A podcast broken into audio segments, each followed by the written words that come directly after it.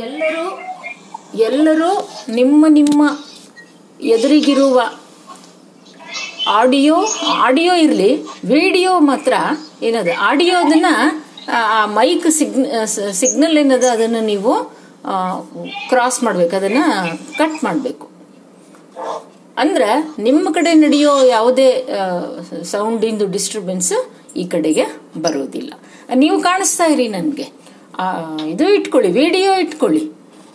Audio ಮಾತ್ರ ಅದನ್ನ cut ಮಾಡಿ. ಓಕೆ? ಹಾ. ಸರಿ, ಈಗ ನಾವು ಪ್ರಾರಂಭ ಮಾಡೋಣ. ನಾವೀಗ ನವೋದಯ ಪೂರ್ವ ಸಾಹಿತ್ಯ ಘಟ್ಟದಿಂದ ನವೋದಯ ಘಟ್ಟದ ಕಡೆಗೆ ಬಂದಿದ್ದೀವಿ. ಹೌದಾ? ಹೇಗೆ? ಒಂದು ಹೊಸ ಮನೋಧರ್ಮ, ಒಂದು ಹೊಸ ರೀತಿಯ ಭಾಷಾ ಬಳಕೆ ಅನ್ನೋದು ಮತ್ತು ಹೊಸ ರೀತಿಯ ಭಾಷಾ ಬಳಕೆ ಹೊಸ ಉದ್ದೇಶಗಳಿಗಾಗಿ, ಹೊಸ ಮನೋಧರ್ಮಕ್ಕಾಗಿ, ಹೊಸ ಉದ್ದೇಶಗಳಿಗಾಗಿ ಹೊಸ ರೀತಿಯ ಭಾಷಾ ಬಳಕೆ ಹೊಸಗನ್ನಡ ಸಾಹಿತ್ಯದ ಒಂದು ಪ್ರಮುಖ ಲಕ್ಷಣ ಆಯಿತು, ಸ್ವರೂಪ ಆಯಿತು, ಅದು ಹೇಗೆ ಸಾಧ್ಯ ಆಯಿತು, ನವೋದಯ ಪೂರ್ವದಲ್ಲಿ ಆ ಎಲ್ಲ ಮಹತ್ವದ ಅಂಶಗಳನ್ನು ನೋಡಿಕೊಂಡು ಈಗ ನಾವು ನವೋದಯದ ಉಗಮದ ಬಗ್ಗೆ ನಿನ್ನೆ ಚರ್ಚೆ ಮಾಡಿದೆವು.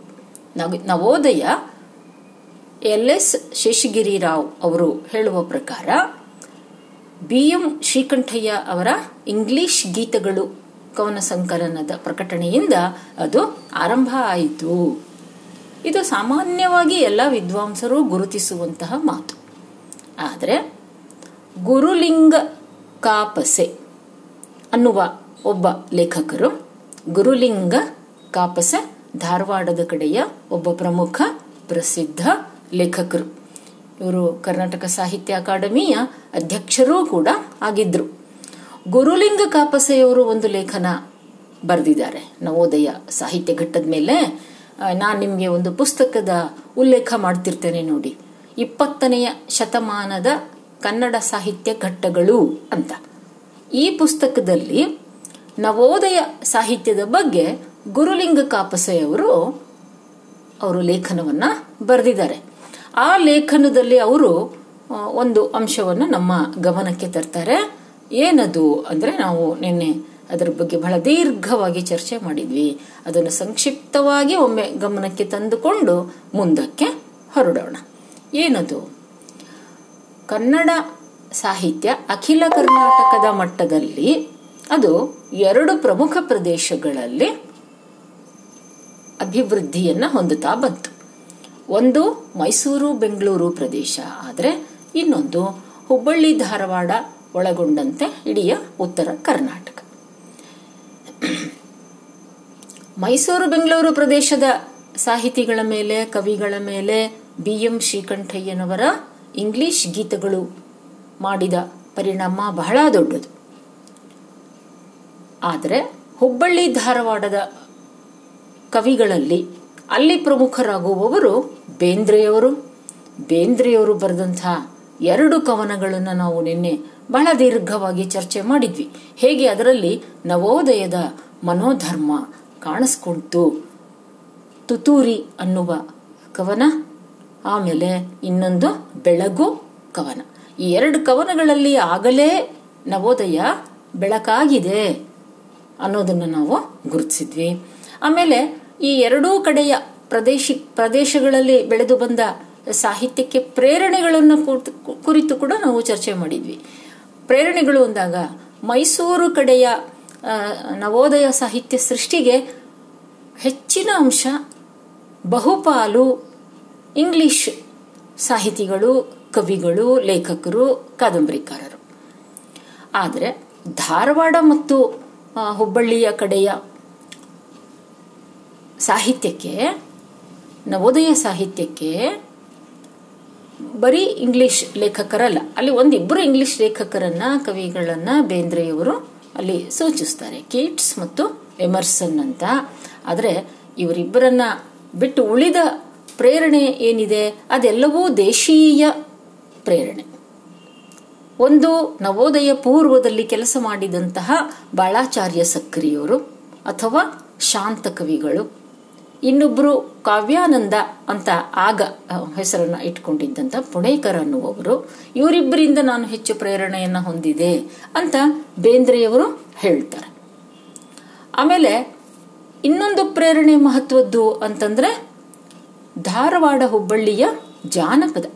ಅಲ್ಲಿಯ ಜಾನಪದ ಸಾಹಿತ್ಯ ಇಲ್ಲಿಯ ಆ ನವೋದಯ ಸಾಹಿತಿಗಳ ಮೇಲೆ ಹೆಚ್ಚು ಪ್ರೇರಣೆಯನ್ನ, ಅದು ಹೆಚ್ಚು ಪ್ರಭಾವವನ್ನ ಅದು ಬೀರಿತು. ಅದಕ್ಕೆ ದೇಸಿ ಪರಂಪರೆಯನ್ನ ಇಟ್ಟುಕೊಂಡು, ಅದನ್ನೇ ಪ್ರಮುಖವಾಗಿ ಇಟ್ಟುಕೊಂಡು ಆ ದೇಸಿ ಪರಂಪರೆಯಲ್ಲೇ ಹೊಸ ಮನೋಧರ್ಮವನ್ನ ಹೇಳ್ತಾ ಹೇಳ್ತಾ ಇಂಗ್ಲಿಷ್ ಕವಿಗಳ ಒಂದು ಪ್ರೇರಣೆಯನ್ನೂ ಕೂಡ ಪಡೆದುಕೊಂಡು ಧಾರವಾಡ ಹುಬ್ಬಳ್ಳಿಗಳಲ್ಲಿ ನವೋದಯ ಸಾಹಿತ್ಯ ಬೆಳೆಯಿತು. ಇದಿಷ್ಟು ಉಗಮದ ಮಾತಾಯಿತು. ಹೀಗೆ ಪ್ರಾರಂಭ ಆಯಿತು ಅಂತ ಗುರುತಿಸಿದ ಮೇಲೆ ಈಗ ನಾವು ಮುಖ್ಯವಾಗಿ ಈ ಸ್ವರೂಪ ಮತ್ತು ಲಕ್ಷಣಗಳು ಏನು ಈ ನವೋದಯ ಸಾಹಿತ್ಯದ್ದು ಅನ್ನೋದನ್ನ ಗಮನಿಸೋಣ. ಇದನ್ನ ನಿಮಗೆ ನಾನು ನಮ್ಮ ಎಲ್ ಎಸ್ ಶೇಷಗಿರಿ ರಾವ್ ಅವರು ಏನನ್ನ ಹೇಳ್ತಾರೆ ಅನ್ನೋದನ್ನ ನಿಮ್ಮ ಗಮನಕ್ಕೆ ತರ್ತೇನೆ ಮೊದಲು.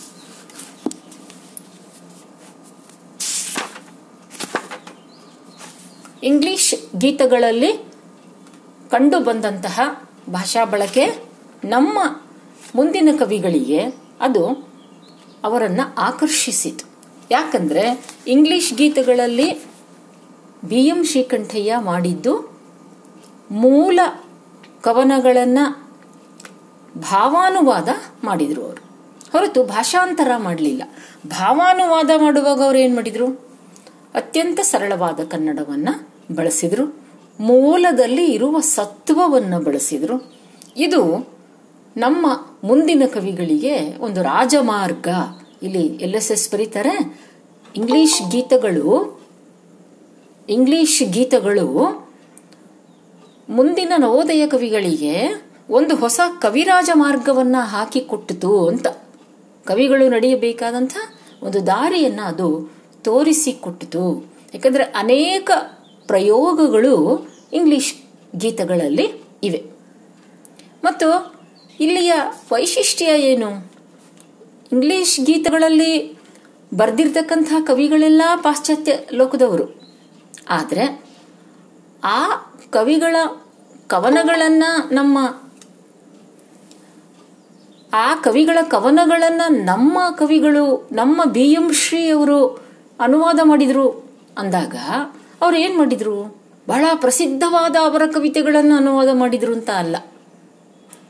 ತಮಗೆ ಯಾವುದು ಹೆಚ್ಚು ಪ್ರೀತಿ ಅನ್ನಿಸ್ತೋ, ತಮಗೆ ಯಾವುದು ಭಾವಾನುವಾದ ಮಾಡಲಿಕ್ಕೆ ಹೆಚ್ಚು ಅನುಕೂಲ ಅನ್ನಿಸ್ತೋ, ಅದನ್ನ ಅವರು ಆರಿಸಿಕೊಂಡ್ರು. ಅಂತಹ ಕವಿತೆಗಳನ್ನ ಆರಿಸಿಕೊಂಡು ಬರೆದ್ರು. ಹಾಗಾಗಿ ಕಾಲದಿಂದ ಕಾಲಕ್ಕೆ ಈ ಅನುವಾದ ಆದ ಕವನಗಳ ಸಂಖ್ಯೆ ಹೆಚ್ಚಾಗ್ತಾ ಹೋಯ್ತು. ಹೇಗೆ ಅಂದ್ರೆ ಹತ್ತೊಂಬತ್ ನೂರ ಇಪ್ಪತ್ತೊಂದರಲ್ಲಿ ಮೊದಲನೆಯ ಸಲ ಇಂಗ್ಲಿಷ್ ಗೀತೆಗಳು ಪ್ರಕಟ ಆದಾಗ ಅದರಲ್ಲಿ ಹನ್ನೆರಡು ಕವನ ಇದು ಮುಂದೆ ಒಂದೆರಡು ವರ್ಷ ಬಿಟ್ಟು ಇಪ್ಪತ್ನಾಲ್ಕರಲ್ಲಿ ಮತ್ತೊಮ್ಮೆ ಪ್ರಕಟ ಆಯಿತು ಇಂಗ್ಲಿಷ್ ಗೀತೆಗಳು. ಆಗ ಅದರಲ್ಲಿ ಇಪ್ಪತ್ನಾಲ್ಕು ಕವನಗಳಾಯಿತು. ಅದಾಗಿ ಮುಂದೆ ಹತ್ತೊಂಬತ್ ನೂರ ಇಪ್ಪತ್ತಾರರಲ್ಲಿ ಇನ್ನೊಮ್ಮೆ ಪ್ರಕಟ ಆಯಿತು ಇಂಗ್ಲಿಷ್ ಗೀತೆಗಳು. ಆಗ ಒಟ್ಟು ಅರವತ್ತು ಕವನಗಳನ್ನ ಬಿ ಎಂ ಶ್ರೀಯವರು ಆರಿಸ್ಕೊಂಡಿದ್ರು. ಹೀಗೆ ಬೆಳೀತಾ ಹೋಯ್ತದು ಹೀಗೆ ಮಾಡಬಹುದು.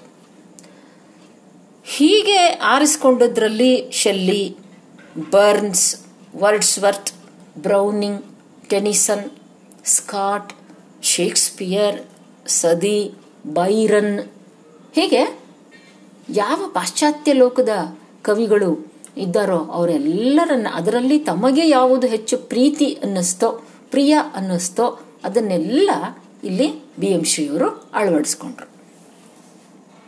ಹೀಗೆ ಬಂದಂತಹ ಈ ಗೀತಗಳು ಇದರಲ್ಲಿ ಏನಿದೆ? ಈಗಾಗಲೇ ನಾವು ನೋಡಿದ್ದೇವೆ ಕೆಲವು ಅಂಶಗಳನ್ನು ನಾವು ಮತ್ತೆ ಮತ್ತೆ ಅದನ್ನ ಪುನರಾವರ್ತಿತ ಮಾಡ್ಕೊಳ್ಬೇಕು. ಅಂದಾಗ ಮನಸ್ಸಿಗೆ ಅದು ಗಟ್ಟಿಯಾಗಿ ಕೂತ್ಕೊಳ್ಳುತ್ತೆ. ಏನು ಅಂದ್ರೆ ಹಿಂದಿನ ಸಾಹಿತ್ಯದಿಂದ ಈಗಿನ ಈ ಹೊಸ ಸಾಹಿತ್ಯವನ್ನ ಬೇರ್ಪಡಿಸಿದ್ದು ಒಂದು ಪ್ರಮುಖ ಅಂಶ ವ್ಯತ್ಯಾಸ ಅಂದ್ರೆ ಸಾಮಾನ್ಯ ಮನುಷ್ಯನ ಭಾವನೆಗಳಿಗೆ ಇಲ್ಲಿ ಅಭಿವ್ಯಕ್ತಿ ಸಿಕ್ಕಿದ್ದು. ಇಲ್ಲಿಯ ಕವಿ ಕೂಡ ಎಲ್ಲೋ ತಾನು ತುಂಬ ಓದಿಕೊಂಡವನು, ತಾನು ತುಂಬ ದೊಡ್ಡ ವಿದ್ವಾಂಸ. ಈ ಸಾಮಾನ್ಯ ಜನರಿಗೆ ಏನು ತಿಳಿಯುತ್ತೆ ಅನ್ನುವ ಮನೋಭಾವನೆ ಇದ್ದವನಲ್ಲ.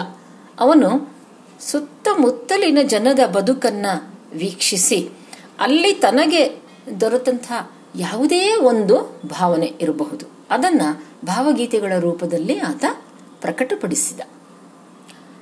ಹಾಗಾಗಿ, ಈ ರೀತಿಯಲ್ಲಿ ಸಾಮಾನ್ಯ ಮನುಷ್ಯನ ಬದುಕಿನ ಸುಖ, ದುಃಖ, ನೋವು, ನಲಿವು, ಪ್ರೀತಿ, ಪ್ರೇಮ, ಬೇಸರ, ವಿಷಾದ, ಯಾತನೆ, ನಿರಾಸೆ ಏನೇ ಇರಲಿ, ಅದೆಲ್ಲವನ್ನೂ ಗಮನಿಸಿ ಅದನ್ನು ಕವಿತೆಯಲ್ಲಿ ಪ್ರಕಟಪಡಿಸುವ ಒಂದು ಸಾಧ್ಯತೆ ನಮ್ಮ ಕವಿಗಳಿಗೆ ಈ ಇಂಗ್ಲಿಷ್ ಗೀತೆಗಳಲ್ಲಿ ಕಂಡ್ತು ಇದನ್ನು ವಿವರವಾಗಿ ನಿನ್ನೆ ನಿಮಗೆ ನಾನು ನನ್ನ ಪ್ರೇಮದ ಹುಡುಗಿ, ಹೊಚ್ಚ ಹೊಸ ತಾವರೆಯ ಹೊಸ ಕೆಂಪು ಅಂತ ಒಂದು ಕವಿತೆ, ದುಃಖ ಸೇತು ಅನ್ನುವ ಇನ್ನೊಂದು ಕವಿತೆ. ಅಲ್ಲೆಲ್ಲ ಅದು ಹೇಗೆ ಬಂದಿದೆ ಅನ್ನೋದನ್ನ ನಿಮಗೆ ನಾನು ಹೇಳಿ. ಇದು ಬಹಳ ಮಹತ್ವದ್ದಾಯಿತು. ಇನ್ನು, ಬರಹ, ಬರಹದ ದೃಷ್ಟಿಯಿಂದ ಇಲ್ಲಿ ಕವಿತೆ ಅತಿಯಾದ ಗಾಂಭೀರ್ಯದಿಂದ ದೂರ ಆಯಿತು. ಪಟ್ಟ ಮೊದಲನೇ ಒಂದು ವ್ಯತ್ಯಾಸ ಅಂದ್ರೆ, ಇಲ್ಲಾಂದ್ರೆ ನಮ್ಮಲ್ಲಿ ಅದುವರೆಗೂ ಕಾವ್ಯ ಅಂದ್ರೆ ಅದು ಬಹಳ ಗಂಭೀರವಾಗಿರಬೇಕು ಅನ್ನುವಂಥ ಒಂದು ನಿರೀಕ್ಷೆ ಇತ್ತು. ಈಗ ಹೊಸಗನ್ನಡಕ್ಕೆ ಬಂದಾಗ ಈ ನಿರೀಕ್ಷೆ ಹೋಯಿತು. ಕಾವ್ಯ ಯಾವಾಗಲೂ ಗಂಭೀರವಾಗಿಯೇ ಇರಬೇಕು ಅಂತ ಏನೂ ಇಲ್ಲ. ಉದಾಹರಣೆಗೆ ನನಗೆ ಬೇಂದ್ರೆಯವರ ಒಂದು ಕವನ ನೆನಪಾಗುತ್ತೆ ಈ ಸಂದರ್ಭದಲ್ಲಿ. ಒಂದು ಕವನ ಬರೀತಾರೆ ಅವರು ಏನದು? ಮಳೆ ಬರ್ತಾ ಇದೆ. ಮಳೆ ಬರುವಾಗ ಒಂದು ನಾಯಿ ಮರಿ ಹೊರಗಿನ ಆ ತಂಪಿನಿಂದ ತಪ್ಪಿಸ್ಕೊಂಡು ಮನೆ ಒಳಗಡೆ ಬರಬೇಕು ಅಂತ ಅದು ಪ್ರಯತ್ನ ಮಾಡ್ತಾ ಇದೆ. ಯಾರ ಮನೆ ಒಳಗಡೆ ಬರಬೇಕು ಅಂತ ಇದೆ ಅದು? ಭಟ್ಟರ ಮನೆ ಒಳಗಡೆ ಬರಬೇಕು ಅಂತ ಅದು ಪ್ರಯತ್ನ ಮಾಡ್ತಾ ಇದೆ. ಭಟ್ಟರು ಅಂತ ಯಾಕೆ ಬೆಳೆಸಿದ್ರು ಅನ್ನೋದನ್ನು ಯೋಚನೆ ಮಾಡಿ ನೀವು. ಗೊತ್ತಾಗ್ಬಿಡತ್ತೆ ನಿಮಗೆ. ಭಟ್ಟ ಅಂದ್ರೆ ಒಬ್ಬ ಬ್ರಾಹ್ಮಣ. ನಾಯಿ ಅಂದ್ರೆ ಮೈಲಿಗೆ. ನಾಯಿಯನ್ನು ಮುಟ್ಟಿಸ್ಕೊಳ್ಳಲ್ಲ ಅವನು. ಭಟ್ಟ, ಬ್ರಾಹ್ಮಣ. ಆದ್ರೆ ಏನಾಗ್ತಾ ಇದೆ? ನಾಯಿ ಮರಿಗೆ ಮಳೆಯ ತಂಪನ್ನು ತಡ್ಕೊಳ್ಳೋದಕ್ಕೆ ಆಗ್ತಾ ಇಲ್ಲ. ಅದು ಹೊರಗೆ ಬರ್, ಒಳಗೆ ಬರಬೇಕು ಅಂತ ಅದು ಪ್ರಯತ್ನ ಮಾಡುತ್ತೆ ಹೊರಗಿನಿಂದ. ಅದನ್ನ ಬಹಳ ಚೆನ್ನಾಗಿ ಬರೀತಾರೆ. ಕರಿಮರಿ ನಾಯಿ ಕುಯ್ಗುಡುತ್ತಿತ್ತು ಕರಿಮರಿ ನಾಯಿ ಕುಯ್ಗುಡುತ್ತಿತ್ತು ಭಟ್ಟರ ಬಾಯಿ ಒಟಗುಡುತ್ತಿತ್ತು? ಅದು ಒಳಗೆ ಬರಬೇಕು ಅಂತ ಕುಯ್ ಕುಯ್ ಅಂತ ಒಂದೇ ಸಮನೆ ಪ್ರಯತ್ನ ಮಾಡ್ತಾ ಇದೆ. ಆದ್ರೆ ಬರಬೇಡ ಹೋಗು ಬರಬೇಡ ಹೋಗು ಅಂತ ಭಟ್ರು ಅದನ್ನ ಒಂದೇ ಸಮ ಒಟಗುಡ್ತಾ ಹೊರಗಡೆ ಆಗ್ತಾ ಇದ್ದಾರೆ. ಕುನ್ನಿಯು ಒಳಗೆ ಬಂದೇ ನಿಂದಿತು, ಭಟ್ಟರು ಬಂದರೆ ಕೊಂದೇ ನಿಂದರು. ನೋಡಿ, ಒಂದು ಸಣ್ಣ ಸನ್ನಿವೇಶ, ಹೌದಾ? ಮಳೆ, ಒಂದು ನಾಯಿ ಮರಿ ಮನೆ ಒಳಗಡೆ ಬರಬೇಕು ಅಂತ ಪ್ರಯತ್ನ ಮಾಡ್ತಾ ಇದೆ. ಆದರೆ, ಈ ಬ್ರಾಹ್ಮಣನಾದ ಭಟ್ಟನಿಗೆ, ಅಯ್ಯೋ, ಅದು ನಾಯಿ ಮರಿ ಬಂದರೆ ಅದನ್ನ ಹೇಗಪ್ಪ ಮುಟ್ಟಿಸ್ಕೊಳ್ಳೋದು ಅಂತ ಅವನು ಅದನ್ನು ಹೊರಗಡೆ ಹಾಕಲಿಕ್ಕೆ ಪ್ರಯತ್ನ ಮಾಡ್ತಾ ಇದ್ದಾನೆ. ಇಷ್ಟೇ ಇಷ್ಟನ್ನೇ ಒಳ್ಳೆ ಹಾಸ್ಯಮಯವಾಗಿ ಕುವೆಂಪು ಇವರು ಬೇಂದ್ರೆಯವರು ಕಟ್ಟಿಕೊಡೋದಕ್ಕೆ ಪ್ರಯತ್ನ ಮಾಡಿದರು. ಬೇಂದ್ರೆಯವರ ಕವಿತೆಗಳಲ್ಲಿ ನಿಮಗೆ ಏನೇನು ಬೇಕೋ ಎಲ್ಲವೂ ಸಿಗುತ್ತೆ. ಅವರು ಎಂಥ ಚಮತ್ಕಾರದ ಕವಿ ಅಂದ್ರೆ ತಾವೇ ಬರೆದ ಒಂದು ಕವನವನ್ನ ತಾವೇ ಅಣಕಿಸಿ ಹಾಡನ್ನ ಬರೆದ್ರು. ಅಣಕುವಾಡುಗಳನ್ನ ಬರೆಯೋದು ಆ, ಒಂದು ಪರಂಪರೆ ಇದೆ ನಮ್ಮಲ್ಲಿ. ಯಾವುದಾದ್ರೂ ಒಂದು ಪ್ರಸಿದ್ಧವಾದ ಹಾಡನ್ನ ತಗೊಳ್ಳೋದು, ಅದನ್ನ ಅಣಕಿಸಿ ಇನ್ನೊಂದು ಹಾಡನ್ನ ಬರೆಯೋದು. ಅದಕ್ಕೆ ಅಣಕು ಹಾಡುಗಳು ಅಂತ ಕರಿತೇವೆ ನಾವು. ಈಗ ಉದಾಹರಣೆಗೆ ನಮ್ಮ ಮಕ್ಕಳು, ಓಣಿಯ ಮಕ್ಕಳು ಯಾವಾಗಲಾದರೂ ಹಾಡ್ಕೊಂಡು ಓಡಾಡ್ತಿರ್ತಾರೆ ಮೊದಲು ಒಂದು ಕಾಲಕ್ಕೆ. Nirma washing powder. Nirma washing ಪೌಡರ್ದು advertisement ಬರ್ತಿತ್ತು. ಹೌದಾ? Washing powder Nirma, washing powder Nirma ಅಂತ. ಈ ಮಕ್ಕಳು ಅದನ್ನ ತಾವೇ ನೋಡ್ರಿ, ಅವ್ರ ಪ್ರತಿಭೆ ಎಷ್ಟು ದೊಡ್ಡದು ಅಂತ. ನಮ್ಮ ಓಣಿ ಮಕ್ಕಳು ಅದನ್ನ ಹೆಂಗೆ ಹಾಡ್ತಿದ್ರು? ವಾಷಿಂಗ್ ಪೌಡರ್ ನಿರ್ಮ, ನಿಮ್ಮ ಅಪ್ಪ ಮಾಡಿದ ಕರ್ಮ ಅಂತ. ಅದನ್ನ ಹೇಗೆ ಪ್ರಾಸ ಜೋಡಿಸಿದ್ದು ನೋಡ್ರಿ? ಇದು ಒಂಥರ ಅಣಕು ಹಾಡಿನ ಪ್ರತಿಭೆ ಇದು. ಅಂಥ ಅಣಕು ಹಾಡನ್ನ ಸ್ವತಃ ಬೇಂದ್ರೆಯವರು ತಾವೇ ರಚಿಸಿದ್ರು ತಮಾಷೆಯಾಗಿ. ನಾನು ನಿಮಗೆ ನಿನ್ನೆ ಹೇಳ್ತಾ ಇದ್ದೆ, ಹಕ್ಕಿ ಹಾರುತ್ತಿದೆ ನೋಡಿದೀರಾ? ಅಂದ ಕೂಡಲೇ ಮಂದಿ ಎಲ್ಲ ತಿರುಗಿ ಕಿಟಕಿ ಕಡೆಗೆ ನೋಡಿತ್ತು ಅಂತ. ಆ ಬಹಳ ಪ್ರಸಿದ್ಧವಾದ ಕವನ ಅದು, ಅವ್ರದ್ದು. ವಿಮರ್ಶಕರಿಂದ ಬಹಳಷ್ಟು ಹೊಗಳಿಸಿಕೊಂಡಂತಹ ಕವನ, ಹಕ್ಕಿ ಹಾರುತ್ತಿದೆ, ನೋಡಿದೀರ. ಅಂಥ ಕವನಕ್ಕೆ ತಾವೇ ಬರೆದ್ರು ಅವರು ಬೆಕ್ಕು ಹಾರುತ್ತಿದೆ ನೋಡಿದೀರಾ ಅಂತ. ಅವರೇ ಬರೆದದ್ದು. ಬೆಕ್ಕು ಹಾರುತ್ತಿದೆ ನೋಡಿದೀರಾ. ಎಲ್ಲಿ ಹಾರ್ತಾ ಇದೆ ಅದು? ಮಾಡದಿಂದ ಮಾಡಕ್ಕೆ ಜಿಗಿದು. ಕಟ್ಟೆಯಿಂದ ಕಟ್ಟೆಗೆ ಜಿಗಿದು. ಹಾಲು ನೆಕ್ಕಿ ತುಪ್ಪ ಚೆಲ್ಲಿ ಹಾರ್ತಾ ಇದೆ ಬೆಕ್ಕು. ಹಾರುತ್ತಿದೆ ಅಂದ್ರೆ ಇದು ಹಕ್ಕಿ ಹಾರುವುದು, ಬೆಕ್ಕು ಹಾರುವುದು ಅಂದ್ರೆ ಮಾಡದಿಂದ ಮಾಡಕ್ಕೆ ಜಿಗಿಯುವುದು.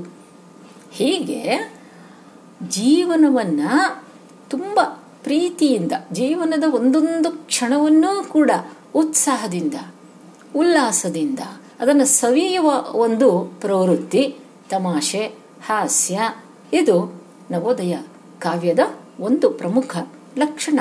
ಇಂಗ್ಲಿಷ್ ಗೀತೆಗಳಲ್ಲೂ ಅದನ್ನ ಇಲ್ಲಿ ಎತ್ತಿ ಹೇಳ್ತಾ ಇದ್ದಾರೆ. ಕಾವ್ಯ ಗಾಂಭೀರ್ಯದಿಂದ ಮುಕ್ತ ಆಯಿತು ಸುತ್ತಲಿನ ಜಗತ್ತಿನ ಸೊಗಸು, ಸೌಂದರ್ಯ ಎಲ್ಲ ಅದರಲ್ಲಿ ಕಂಡು ಬಂತು.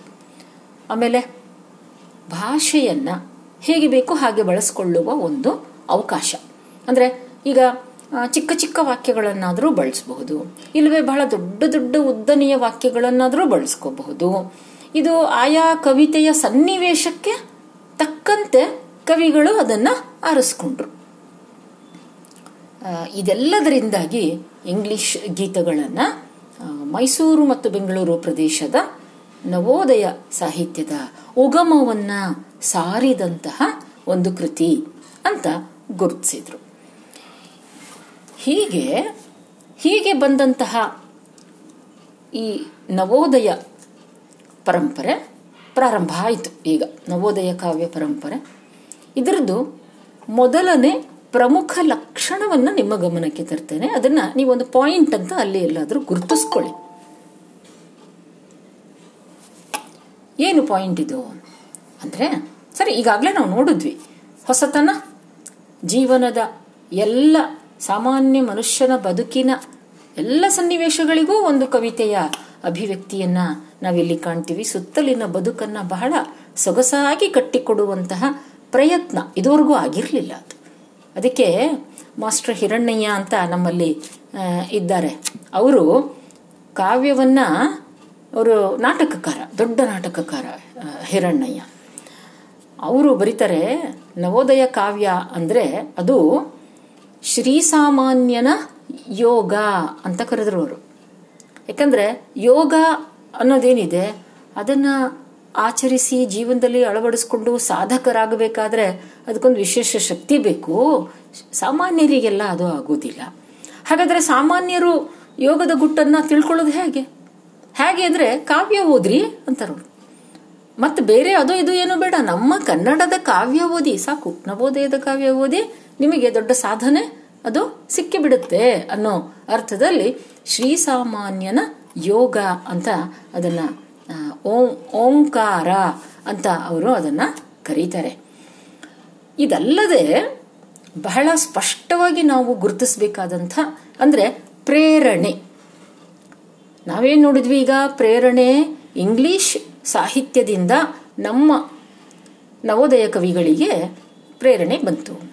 ಇದರ ಜೊತೆಗೆ ಇದನ್ನ ನಾವು ನವೋದಯ ಅಂತ ಕರೆದೇವಲ್ಲ? ಯಾಕೆ? ಬೇರೆ ಯಾವುದಾದ್ರೂ ಹೆಸರಿಂದ ಕರಿಬಹುದಿತ್ತಲ್ಲ? ಈಗ ನವೋದಯ ಪೂರ್ವ, ಇದನ್ನ ನವೋದಯ ಅಂತ ಕರೆದಿದ್ರಿಂದ ಈ ಸಾಹಿತ್ಯದ ಹಿಂದಿನ ಅವಧಿಯ ಸಾಹಿತ್ಯವನ್ನ ನವೋದಯ ಪೂರ್ವ ಅಂತ ಕರೆದ್ವಿ. ಇದನ್ನ ನವೋದಯ ಅಂತ ನಾವು ಯಾಕೆ ಕರೆದೆವು?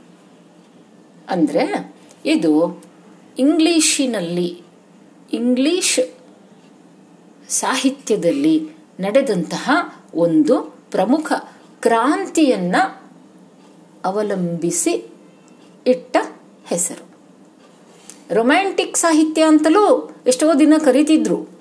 ಆಮೇಲೆ ಇದಕ್ಕೆ ನವೋದಯ ಅನ್ನೋ ಹೆಸರನ್ನ ಎಲ್ಲರೂ ಸೇರಿ ಅದನ್ನ ಒಪ್ಪಿಕೊಂಡ್ರು. Romantic literature. ಇಂಗ್ಲಿಷ್ನಲ್ಲಿ ಬಂದಂತಹ ರೊಮ್ಯಾಂಟಿಕ್ ಲಿಟರೇಚರ್. ಏನಿದು ರೊಮ್ಯಾಂಟಿಕ್ ಅಂದ್ರೆ? ಅಥವಾ ಈ ರೊಮ್ಯಾಂಟಿಕ್ ರೊಮ್ಯಾಂಟಿಕ್ ಅಂದ್ರೆ ತಕ್ಷಣಕ್ಕೆ ನಮಗೆ ಮೇಲ್ನೋಟದ ಅರ್ಥ ಅಂದ್ರೆ ಪ್ರಣಯದ್ದು ಅಂತ. ಅದೇ ರೊಮಾನ್ಸ್ ಬಾರಿ ಮಾಡ್ತಾ ಇದ್ದಾನೋ ಅಂತ. ಹೀಗೆ ಬೆಳೆಸ್ತೀವಿ ಅದನ್ನ ರೊಮಾನ್ಸ್ ಅಂದ್ರೆ ಏನು ರೊಮಾನ್ಸ್ ಮಾಡ್ತಾ ಇದೀಯಾ ಹುಡುಗಿ ಜೊತೆಗೆ ಅಂತ ತಮಾಷೆ ಮಾಡ್ತಿರ್ತೀವಿ. ರೋಮಾನ್ಸ್ ಅಂದ್ರೆ ಪ್ರಣಯ ಅನ್ನೋದು ಅದರದ್ದು ಬಹಳ ಕಡಿಮೆ ಅರ್ಥ. ಮೇ, ಮೇಲಿನ ಅರ್ಥ ಅದು. ಇಲ್ಲಿ ರೊಮ್ಯಾಂಟಿಕ್ ಅಂತ ಇಲ್ಲಿ ಸಾಹಿತ್ಯದಲ್ಲಿ ಬರೋ ಅರ್ಥ ಯಾವುದು ಅಂದ್ರೆ ಕನಸುಗಾರಿಕೆ. ಆದರ್ಶ ಮತ್ತು ಇಮ್ಯಾಜಿನೇಷನ್ ಅಂದರೆ ಕಲ್ಪನೆಗೆ ಹೆಚ್ಚು ಮಹತ್ವ ಕೊಟ್ಟಂತಹದು. ಇಂದ್ರಿಯ ಲೋಕದ ಅನುಭವವೇ ಪ್ರಮುಖ ಅಲ್ಲ.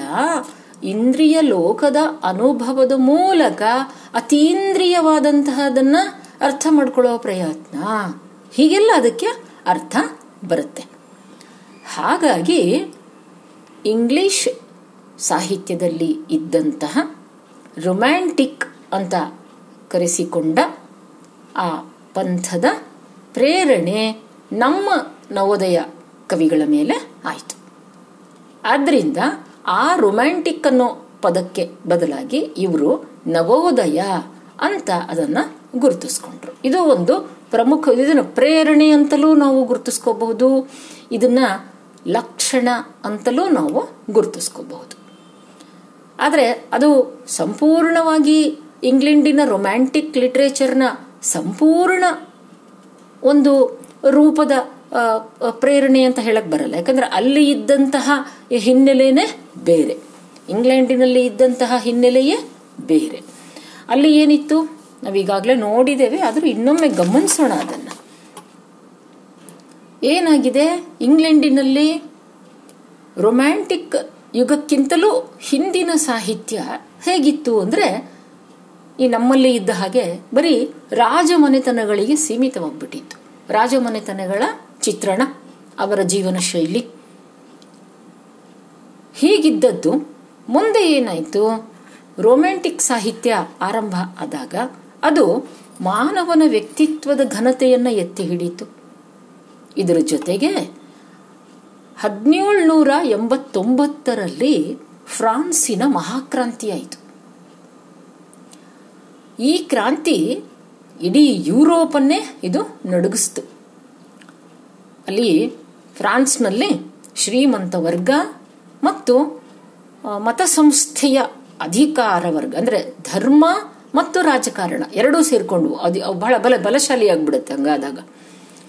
ರಾಜಕೀಯಕ್ಕೆ ಧರ್ಮವೂ ಬೆಂಬಲವನ್ನು ಕೊಡ್ಲಿಕ್ಕೆ ಹತ್ಬಿಡ್ತು. ಅದಕ್ಕೆ ಧರ್ಮ ಕಾರಣ ಅಂತ ನಾವು ಕೆಲವೊಮ್ಮೆ ಅದನ್ನ ಕರಿತೇವೆ.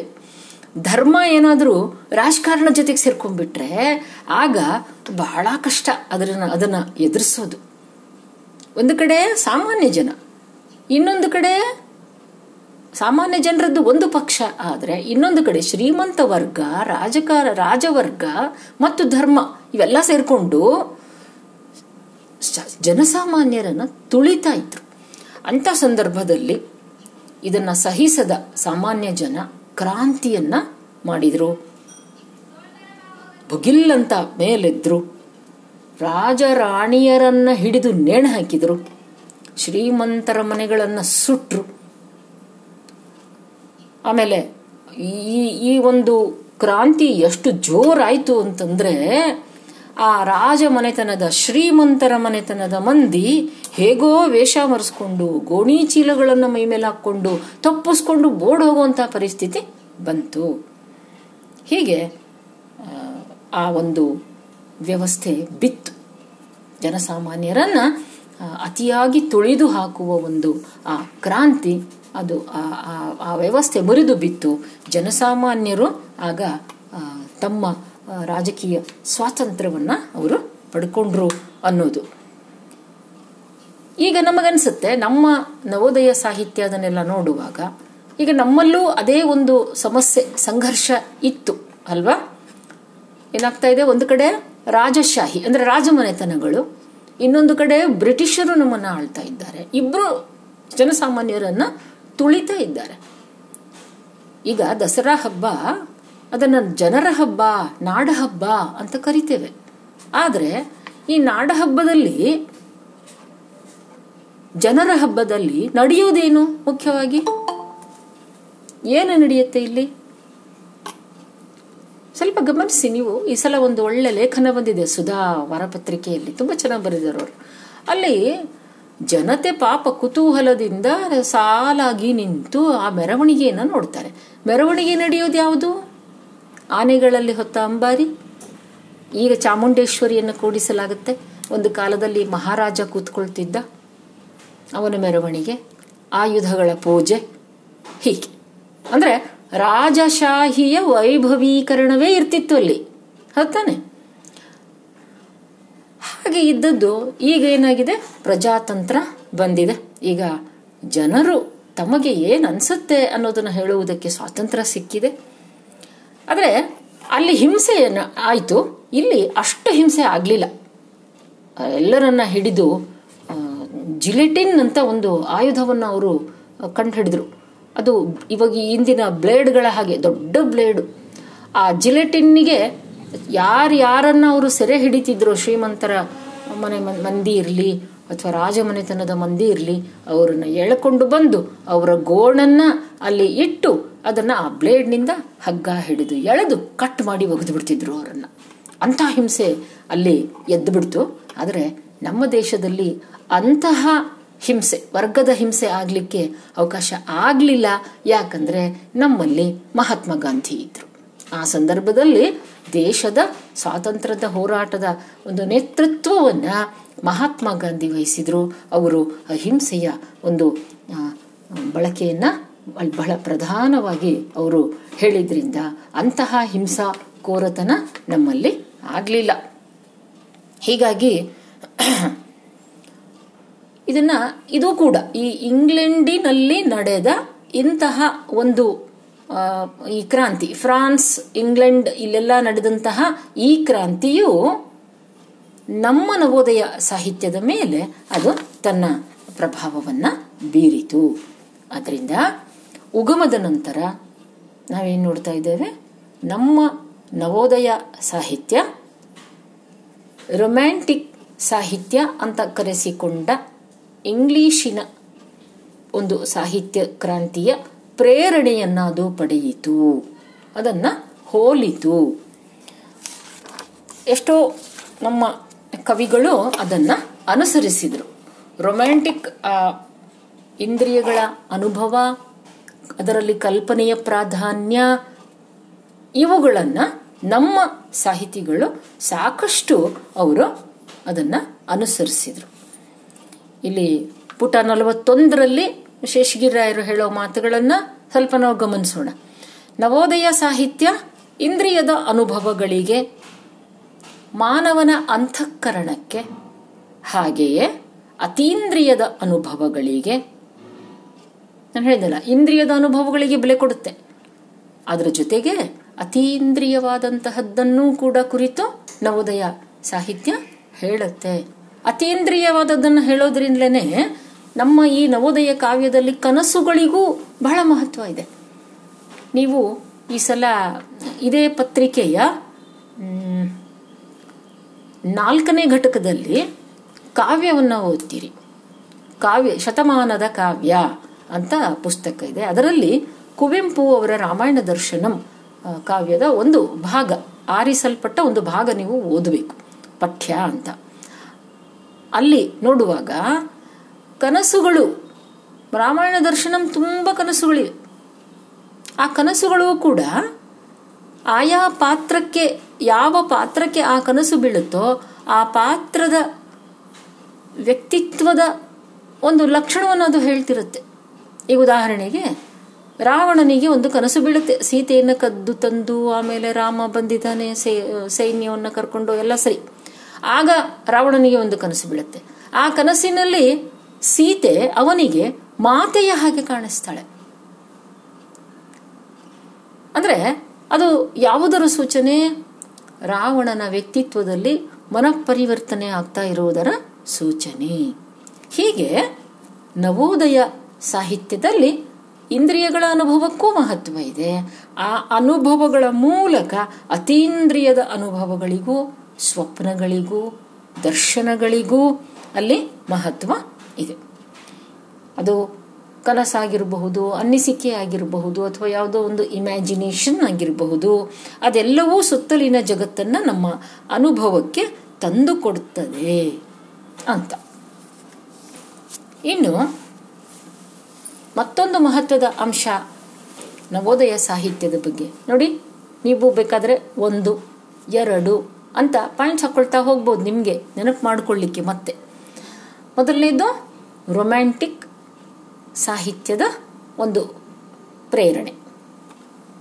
ಇನ್ನು ಎರಡನೇದಾಗಿ ನವೋದಯ ಕವಿಗಳು ರಾಷ್ಟ್ರೀಯತೆಯನ್ನು, ರಾಷ್ಟ್ರಾಭಿಮಾನವನ್ನು ಕುರಿತು ಅವರು ಅದೊಂದು ಪ್ರಮುಖ ಪ್ರೇರಣೆಯಾಗಿತ್ತು.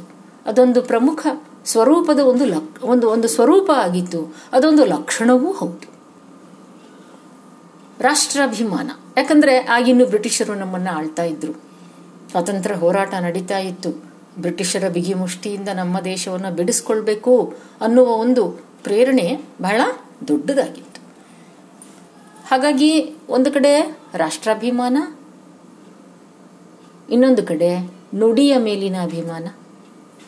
ಕನ್ನಡ ನುಡಿ ಏನಿದೆ, ಇದು ಚೆನ್ನಾಗಿ ಇದು ಪ್ರವೃದ್ಧ ಆಗಬೇಕು. ಕನ್ನಡ ಬಾವುಟ, ಬಾ, ಕನ್ನಡ ಬಾವುಟವನ್ನ ಕುರಿತು ಕವಿತೆಗಳನ್ನು ಬರೆದ್ರು ಎಷ್ಟೋ ಜನ ಕವಿಗಳು. ಹೀಗೆ? ನಾನು ಹೇಳಿದೆ ನಿಮಗೆ ಹಿಂದೆನೂ ಒಂದೆರಡು ಸಲ ಇದನ್ನ ನಿಮ್ಮ ಗಮನಕ್ಕೆ ತಂದಿದ್ದೀನಿ. ನವೋದಯ ಸಾಹಿತ್ಯದ ಸಂದರ್ಭದಲ್ಲಿ ರಚನೆಯಾದಷ್ಟು ಕನ್ನಡ ನಾಡಿನ ಮತ್ತು ನುಡಿಯ ಅಭಿಮಾನದ ಹಾಡುಗಳು ಮುಂದೆ ಅಷ್ಟಾಗಿ ಕಂಡು ಬರಲಿಲ್ಲ, ಪ್ರಗತಿಶೀಲ ಸಂದರ್ಭ ಇರ್ಬೋದು, ನವ್ಯ ಇರಬಹುದು, ದಲಿತ ಬಂಡಾಯ ಇರಬಹುದು. ಸರಿ, ಇದು ಮತ್ತೊಂದು ಎರಡನೆಯದಾಗಿ ನಾವು ಗಮನಿಸುವ ಪ್ರಮುಖ ಅಂಶ. ಈಗ ಮೂರನೆಯ ಒಂದು ಅಂಶಕ್ಕೆ ನಾವು ಬರ್ತಾ ಇದ್ದೇವೆ. ಏನು? ಅಂದರೆ, ಒಂದು ನವೋದಯ ಸಾಹಿತ್ಯದ ಒಟ್ಟಾರೆ ಇದನ್ನು ನೀವು ಧೋರಣೆ ಅಂತ ತಗೊಳ್ಳಿ ಲಕ್ಷಣ ಅಂತ ತಗೊಳ್ಳಿ. ಇದೆಲ್ಲ ಇವರೇನು ನಮ್ಮ ಪಠ್ಯಕ್ರಮದಲ್ಲಿ ಬೇರೆ ಬೇರೆಯಾಗಿ ಉಲ್ಲೇಖ ಮಾಡಿದಾರಲ್ಲ? ಹಾಗೆ ನಾವು ಬೇರೆ ಬೇರೆಯಾಗಿ ಇಟ್ಕೊಂಡು ಅದರ ಕೆಳಗಡೆ ಪಾಯಿಂಟ್ಸ್ಗಳನ್ನು ಹಾಕ್ತಾ ಹೋಗೋಕ್ಕಾಗಲ್ಲ. ಯಾಕಂದ್ರೆ ಏಕಕಾಲಕ್ಕೆ ಒಂದು ಅಂಶ, ಅದು ಪ್ರೇರಣೆಯೂ ಆಗಿರ್ತದೆ, ಅದು ಧೋರಣೆಯೂ ಆಗಿರ್ತದೆ, ಲಕ್ಷಣನೂ ಆಗಿರುತ್ತೆ, ಸ್ವರೂಪನೂ ಆಗಿರುತ್ತೆ. ಹಾಗೆ ಒಂದು ಪ್ರಮುಖ ಲಕ್ಷಣ ನವೋದಯ ಸಾಹಿತ್ಯದ್ದು ಅಂದರೆ ಬಾಳು ಸ್ವೀಕಾರಾರ್ಹ ಅಂತ. ಏನು ಹಿಂಗಂದ್ರೆ? ಬಾಳು ಸ್ವೀಕಾರಾರ್ಹ ಅಂತ ನವೋದಯ ಸಾಹಿತ್ಯ ಹೇಳಿತು ನೋಡಿ, ನಮ್ಮ ಮನುಷ್ಯ ಬದುಕನ್ನು ನಾವು ಗಮನಿಸಿದರೆ ಎಷ್ಟೋ ಸಲ ತುಂಬ ನಮಗೆ ದುಃಖ ಆಗುತ್ತೆ, ವಿಷಾದ ಆಗುತ್ತೆ, ನಿರಾಸೆ ಆಗುತ್ತೆ ಯಾಕಂದ್ರೆ ಈ ಬಾಳು ಹೇಗಿರಬೇಕು ಹಾಗೆ ಇಲ್ವಲ್ಲಪ್ಪ? ಎಷ್ಟೊಂದು ಸಾಮಾಜಿಕ ಅನ್ಯಾಯಗಳಿವೆ, ಎಷ್ಟೊಂದು ನಿರಾಶೆಗಳಿವೆ ಈ ಜೀವನದಲ್ಲಿ. ಎಷ್ಟು ನೋವಿದೆಯಲ್ಲ? ಪರ್ವತ ಸಮ ದುಃಖ, ಬಿಂದು ಮಾತ್ರ ಸುಖ. ಹೌದಾ? ಪರ್ವತದಷ್ಟು ಸಮಸ್ಯೆಗಳು, ಕಷ್ಟಗಳು, ನೋವುಗಳು, ಯಾತನೆಗಳು, ಒಂದು ಬಿಂದುವಿನಷ್ಟು ಮಾತ್ರ ಎಲ್ಲೋ ನಮಗೆ ಸುಖ ಇದೆಯೇನೋ ಅನ್ನೋ ಅನ್ನುವಂಥ ಭಾವನೆ ಬರುತ್ತೆ. ಇಷ್ಟಾದರೂ ಸಹ ಈ ಮನುಷ್ಯ ಬಾಳನ್ನ ತ್ಯಜಿಸಿ ಬಿಡಿ ಅಂತ ಈ ಈ ಸಾಹಿತ್ಯ ಹೇಳೋದಿಲ್ಲ ಜೀವವನ್ನು ಬಿಟ್ಟುಬಿಡಿ ಆತ್ಮಹತ್ಯೆಯನ್ನು ಇದು ಪ್ರತು ಪ್ರಚೋದಿಸುವುದಿಲ್ಲ. ಏನೇ ಸಮಸ್ಯೆಗಳಿರಲಿ, ಈ ಜೀವನವನ್ನ ನಾವು ಪ್ರೀತಿಸಬೇಕು. ಇವತ್ತು ಕಗ್ಗತ್ತಲೇ ಕವಿದಿದೆ ಅಂದ್ರೆ, ನಾಳೆ ಬೆಳಕು ಹರಿಯುತ್ತೆ. ಆ ಸಮಸ್ಯೆ ನಾವು ಎದುರಿಸ್ತಾ ಇರುವಂತ ಸಮಸ್ಯೆ ಬಗೆಹರಿದೀತು ಜೀವನದಲ್ಲಿ ಮತ್ತೆ ಉಲ್ಲಾಸ, ಉತ್ಸಾಹ, ಸಂತೋಷ, ಸಂಭ್ರಮ ಇವು ಕಂಡೇ ಕಾಣ್ತವೆ. ಇದು ನವೋದಯ ಸಾಹಿತ್ಯದ ಮೂಲ ನಂಬಿಕೆ. ಅದನ್ನು ಎಲ್ ಎಸ್ ಅವರು ಬಾಳು ಸ್ವೀಕಾರಾರ್ಹ ಅಂತ ಕರೀತಾರೆ ಅದನ್ನು. ಎಲ್ಲೂ ದಟ್ಟ ನಿರಾಶೆ, ಈ ದಟ್ಟ ನಿರಾಶೆ ವಿಷಾದ, ದುಃಖ ಇದೆಲ್ಲ ಸ್ವಲ್ಪ ನವ್ಯದಲ್ಲಿ ಜಾಸ್ತಿ ಕಾಣಿಸ್ಕೊಳ್ಳುತ್ತೆ. ಹಾಗಾಗಿ ಅದನ್ನ ಒಂದು ವ್ಯತ್ಯಾಸವನ್ನಾಗಿ ನಾವು ಗುರುತಿಸಬಹುದು ನವೋದಯ ಮತ್ತು ನವ್ಯ ಇವೆರಡರಲ್ಲಿ ಪ್ರಮುಖ ವ್ಯತ್ಯಾಸ ಏನು ಅಂದ್ರೆ, ನವೋದಯ ಸಾಹಿತ್ಯದಲ್ಲಿ ಬಾಳು ಸ್ವೀಕಾರಾರ್ಹ. ಏನೇ ತೊಂದರೆಗಳು ಇರಲಿ, ಅಲ್ಲಿ ಜೀವನವನ್ನ ಸ್ವೀಕರಿಸುವಂತಹ ಒಂದು ಮನೋಭಾವ ಇದೆ. ಜೀವನವನ್ನು ಸ್ವೀಕರಿಸುವ ಮನೋಭಾವ ಇದೆ ಅಂತ ಮಾತ್ರಕ್ಕೆ ಅಂದಿನ ಸಾಮಾಜಿಕ ಲೋಪದೋಷಗಳು ಇರಬಹುದು ರಾಜಕೀಯ ಸ್ಥಿತಿಗತಿಗಳ ತೊಂದರೆಗಳು ಇರಬಹುದು. ಅದೆಲ್ಲದಕ್ಕೂ ಇವರು ಕಣ್ಮುಚ್ಕೊಂಡಿದ್ರಾ? ಕನ್ನಡ ಸಾಹಿತಿಗಳು ನವೋದಯದ ಸಾಹಿತಿಗಳು? ಇಲ್ಲ. ಏನನ್ನ ತಾವು ಕಂಡ್ರು, ತೊಂದರೆಗಳನ್ನು ಅವನ್ನ ಅವರು ಬರೆದ್ರು ಅಲ್ಲಿ. ಈಗ ಉದಾಹರಣೆಗೆ ಇಲ್ಲಿ, ಶಿವರಾಮ್ ಕಾರಂತರು ದೇವದೂತರು ಅಂತ ಒಂದು ನಾಟಕವನ್ನು ಬರೀತಾರೆ. ದೇವದೂತರು. ಅದರಲ್ಲಿ ಯಾತ್ರಾ ಸ್ಥಳಕ್ಕೆ ಹೋಗಿರ್ತಾರೆ. ಅಲ್ಲಿ ಅವರು ವಿಶ್ವಾಮಿತ್ರನನ್ನ ವಿಶ್ವಾಮಿತ್ರ ಅಂದರೆ ಋಷಿ ಅಲ್ಲ. ವಿಶ್ವಾಮಿತ್ರ ಒಂದು ಪಾತ್ರದ ಹೆಸರು. ಈ ಸಾಮಾನ್ಯವಾಗಿ ನಮ್ಮಲ್ಲಿ ಒಂದು ನಂಬಿಕೆ ಇದೆ. ಏನು?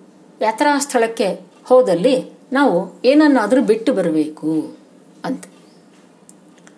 ಏನನ್ನಾದರೂ ಬಿಟ್ಟು ಬರೋದು ಅಂದಾಗ ನಾವೇನ್ ಮಾಡ್ತೀವಿ? ಸಾಮಾನ್ಯವಾಗಿ ನಮಗೆ ಯಾವ್ದು ಆಹಾರ ಪದಾರ್ಥ ಅಂತ ಇಟ್ಕೊಳ್ಳೋಣ. ಒಂದು ಆಹಾರ ಪದಾರ್ಥದಲ್ಲಿ. ನಮಗೆ ಯಾವ್ದು ಸೇರೋದಿಲ್ವೋ ಅದನ್ನ ಬಿಡ್ಲಿಕ್ಕೆ ಹೋಗ್ತೀವಿ. ಆಗ ಅಲ್ಲಿರೋ ಪುರೋಹಿತ ಹೇಳ್ತಾನೆ, ನಿಮಗೆ ಸೇರೋದ, ಸೇರದೆ ಇರೋದನ್ನ ಬಿಡೋದಲ್ಲ, ನಿಮಗೆ ಭಾಳ ಯಾವ್ದು ಸೇರ್ತದೋ ಅದನ್ನ ಬಿಡ್ರಿ ಅಂತ. ಆದ್ರೆ ಅದು ಬಹಳ ಕಷ್ಟ. ಜಾಮೂನ್ ತುಂಬಾ ಇಷ್ಟ ಆಗುತ್ತೆ. ಇನ್ಮೇಲೆ ನಾನು ಜಾಮೂನ್ ತಿನ್ನಲ್ಲ ಅಂತ ಬಿಟ್ಟು ಬರೋಕ್ಕಾಗತ್ತಾ?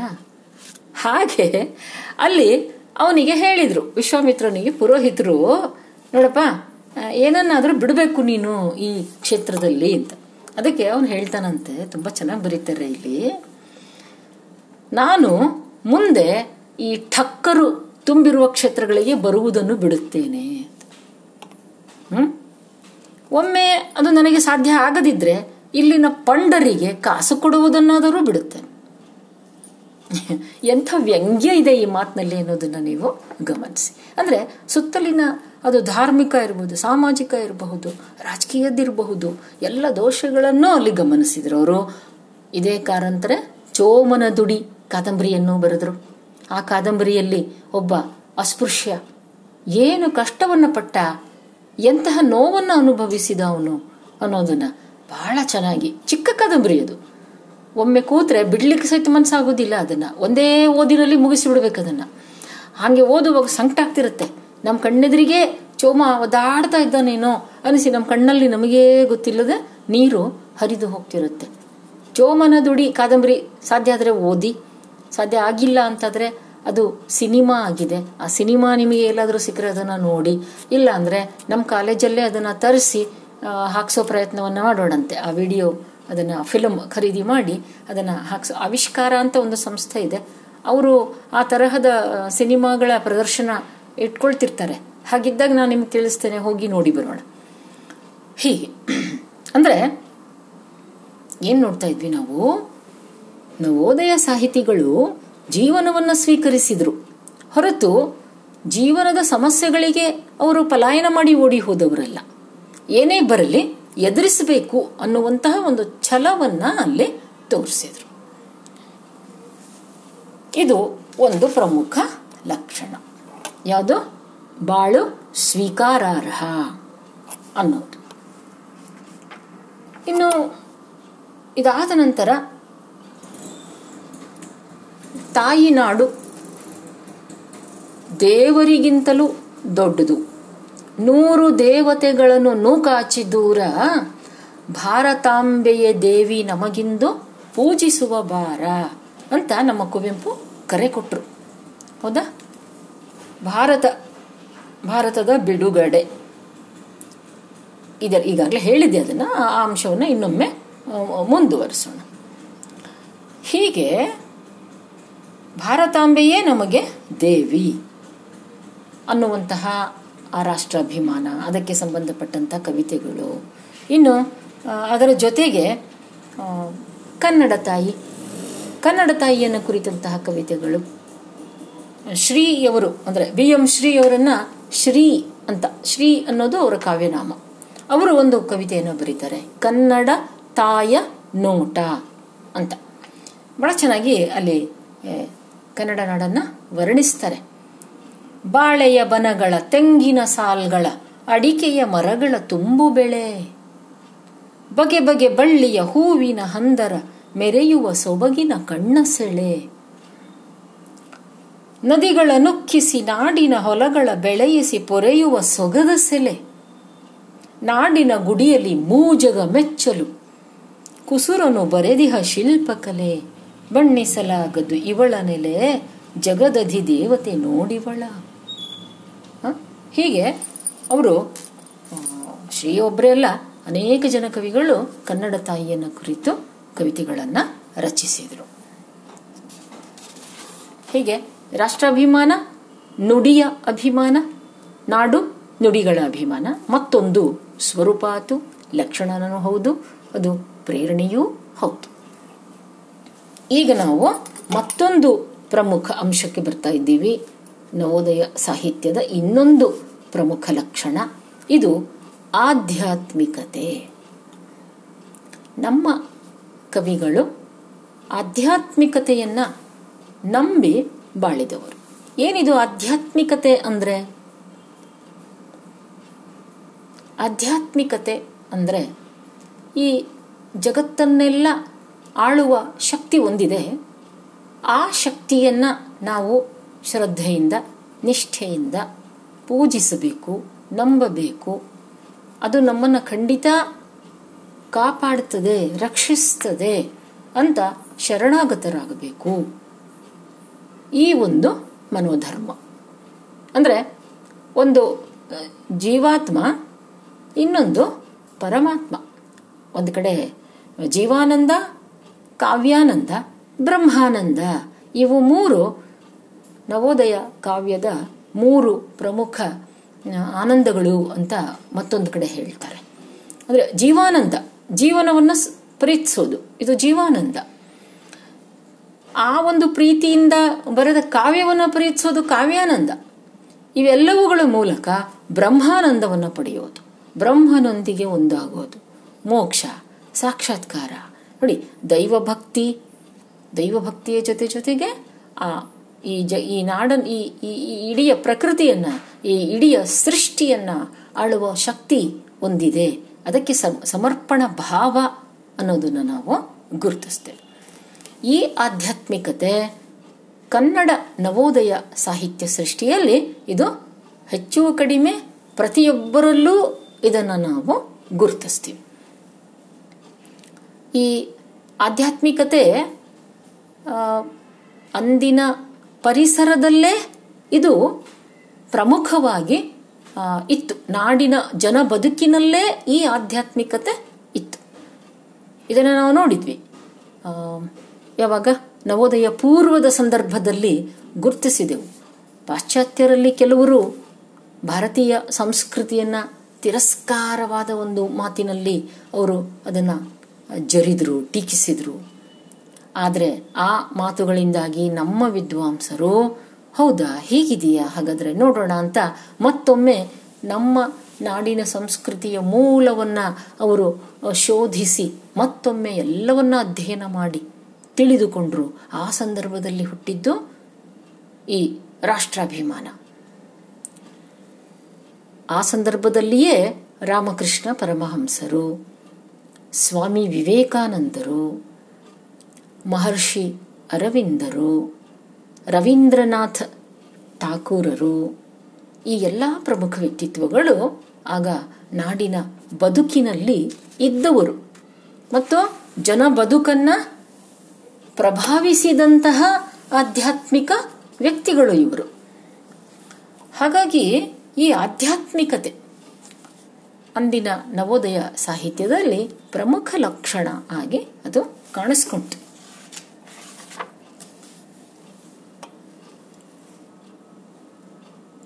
ಕುವೆಂಪು ರಾಮಕೃಷ್ಣ ಆಶ್ರಮದಲ್ಲೇ ಇದ್ದುಕೊಂಡು ಎಷ್ಟೋ ಸಮಯ ಅವರು ಅಲ್ಲಿಂದಲೇ ಕವನ ರಚನೆ ಅದನ್ನೆಲ್ಲ ಮಾಡಿದವರು. ಕುವೆಂಪು ಅವರ ಮೇಲೆ ರಾಮಕೃಷ್ಣ ಪರಮಹಂಸರ ವ್ಯಕ್ತಿತ್ವದ ಪ್ರಭಾವ ಬಹಳ ದೊಡ್ಡದು. ಇನ್ನು ಬೇಂದ್ರೆಯವರ ಮೇಲೆ ಅರವಿಂದರ ಪ್ರಭಾವ ದೊಡ್ಡದು. ಇನ್ನು ಉಳಿದಂತೆ ಸ್ವಾಮಿ ವಿವೇಕಾನಂದರು ಎಲ್ಲರನ್ನೂ ಪ್ರಭಾವಿಸಿದವರು ಆಮೇಲೆ ರವೀಂದ್ರನಾಥ ಠಾಕೂರ್. ರವೀಂದ್ರನಾಥ ಠಾಕೂರ್ ಅವರ ಸಾಹಿತ್ಯ, ಅವರ ಸಾಹಿತ್ಯದ ಹಿಂದೆಯೂ ಆಧ್ಯಾತ್ಮಿಕತೆ ಇದೆ. ಆ ಆಧ್ಯಾತ್ಮಿಕತೆಯ ಪರಿಣಾಮ ನಮ್ಮ ನವೋದಯ ಸಾಹಿತಿಗಳ ಮೇಲೆ ಬಹಳ ಆಳವಾಗಿ ಆಯಿತು.